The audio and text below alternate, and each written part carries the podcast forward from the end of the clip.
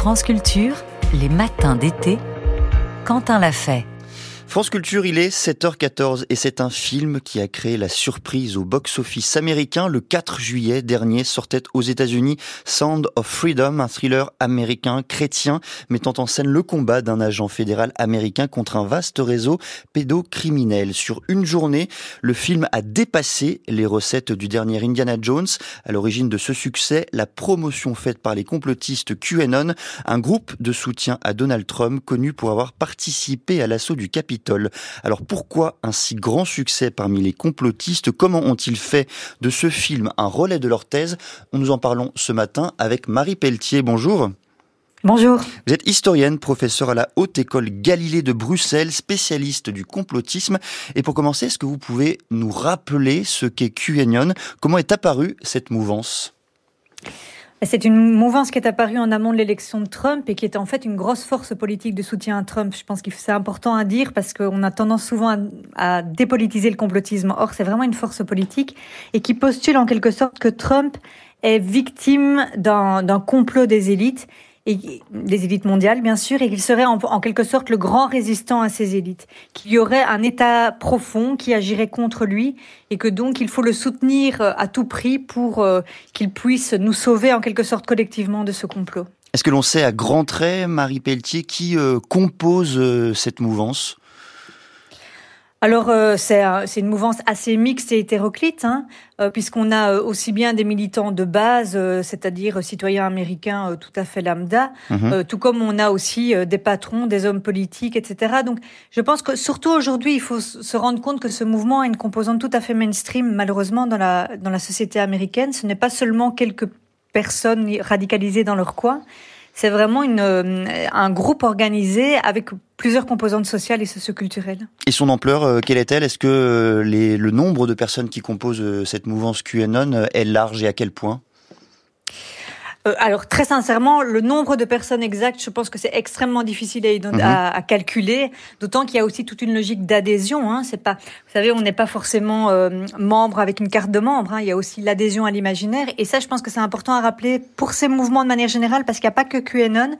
C'est que au-delà des militants actifs qu'on peut voir, entendre, etc., il y a toute une série de personnes qui vont dans leur sillage commencer à être contaminées en quelque sorte par cet imaginaire de la défiance, par cet imaginaire qui postule qu'on leur ment et que les élites fomentent des choses dangereuses dans notre dos. Et ça, c'est vraiment un, ferment très dangereux pour la démocratie, parce que ça alimente peu à peu des velléités insurrectionnelles, des velléités de haine envers les minorités.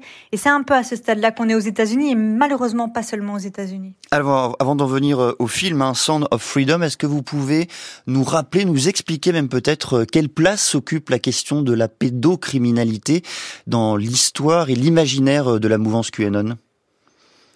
Alors, euh, cette place est très importante et je dirais pas seulement au, sein de, cette mouvance, mais au sein de l'imaginaire conspirationniste de manière générale, puisque historiquement, dans le conspirationnisme, qui est un phénomène antisémite, on postule que euh, les juifs notamment ou les élites mondiales euh, sont en fait des élites pédocriminelles, c'est-à-dire que ce qui ferait en quelque sorte leur malfaisance, c'est cette composante d'abus sexuels, notamment de sacrifice d'enfants aussi.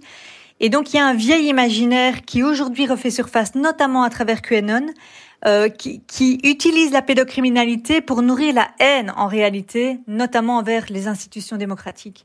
C'est vraiment ça qu'incarne QAnon actuellement aux États-Unis.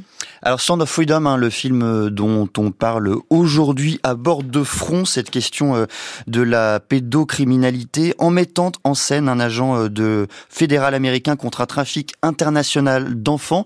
Est-ce qu'en quelques mots, vous pouvez nous rappeler, nous expliquer, Marie Pelletier, le fond, l'intrigue même de ce film qui remporte un tel succès aux États-Unis? Alors c'est intéressant parce qu'en fait on a vraiment une narration de type conspirationniste en quelque sorte. C'est euh, la mise en avant d'une figure de héros ou de lanceur d'alerte euh, qui, qui s'appelle Tim Ballard, qui est un personnage réel et qui a été transposé dans ce film et qui euh, qui part à l'assaut en quelque sorte d'un réseau pédocriminel en Colombie pour venir euh, notamment sauver une enfant qui aurait été dans les griffes de ce réseau de criminels pédocriminels. Et donc on a vraiment cette logique de de héros américains qui sait qu'on cache des choses, qui a une certaine expérience, dixit le film, en la matière, euh, puisque un passé d'agent secret, etc., et qui va euh, partir euh, libérer ses enfants des griffes de, de, personnes riches et puissantes en quelque sorte. C'est cette figure hein, de, de, lanceur d'alerte, hein, vous dites, qui plaît tant aux complotistes. Au fond, un personnage sait ce que personne ne sait et entend le révéler au monde avec avec ferveur et entrain? Oui, tout à fait. C'est un des, vraiment des, des piliers centraux de, de la logique et de l'imaginaire conspirationniste, c'est de s'accrocher à des figures héroïques. Et le lanceur d'alerte est vraiment cette figure héroïque par excellence. Et par ailleurs, de conspuer des figures oni qui sont diabolisées. Et ça, ça marche vraiment sur euh, la, la, mise en avant de ces deux figures. Et donc, euh, ce, ce, personnage s'inscrit complètement dans cette, dans cette lignée qui justifie un soutien en quelque sorte inconditionnel au nom de justement euh, la lutte contre le mensonge ou la lutte contre le, leurre en quelque sorte.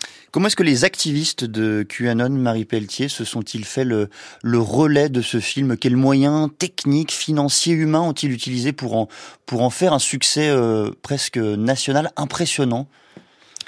Mais vous savez, je pense pas que ce soit euh, une opération euh, organisée, euh, disons, à ce point par la mouvance QAnon. Je pense que nous sommes à un stade de la diffusion du conspirationnisme dans les sociétés démocratiques qui fait qu'on n'a plus besoin d'une grosse logistique pour donner un succès à ce type de film.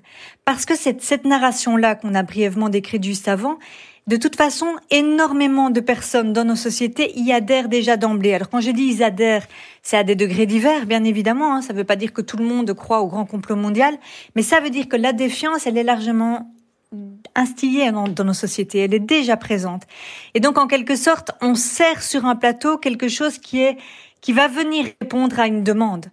Et donc, euh, bien sûr, Quenon a ses relais, etc., et a beaucoup agi pour la promotion de ce film. Mais je pense qu'au-delà de ça, il faut vraiment voir que ce récit-là, est un récit qui est déjà installé dans nos sociétés, et particulièrement aux USA. Mais c'est le cas aussi en Europe. Hein. Oui, c'est la preuve au fond que cette, ces thèses dépassent largement la mouvance QAnon et qu'elles ont euh, désormais, aux États-Unis du moins, une assise sociale importante. Est-ce qu'on sait si un tel succès pourrait euh, voir le jour exister en Europe? Est-ce que QAnon euh, a des relais en Europe, en France en particulier? Alors déjà, effectivement, on est aujourd'hui à un stade où QAnon s'est tout à fait internationalisé. Donc il y a des relais dans nos pays et depuis déjà plusieurs années, on l'a vu pendant la crise sanitaire notamment.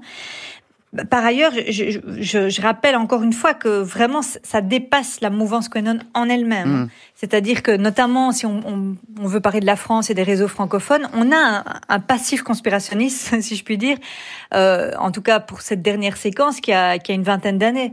Et donc, on a vraiment déjà des groupes organisés, des gens qui sont extrêmement euh, friands, on va dire, de, de, de, ce type de diffusion, qui, pour qui, de toute façon, ce film est, est et sera du pain béni.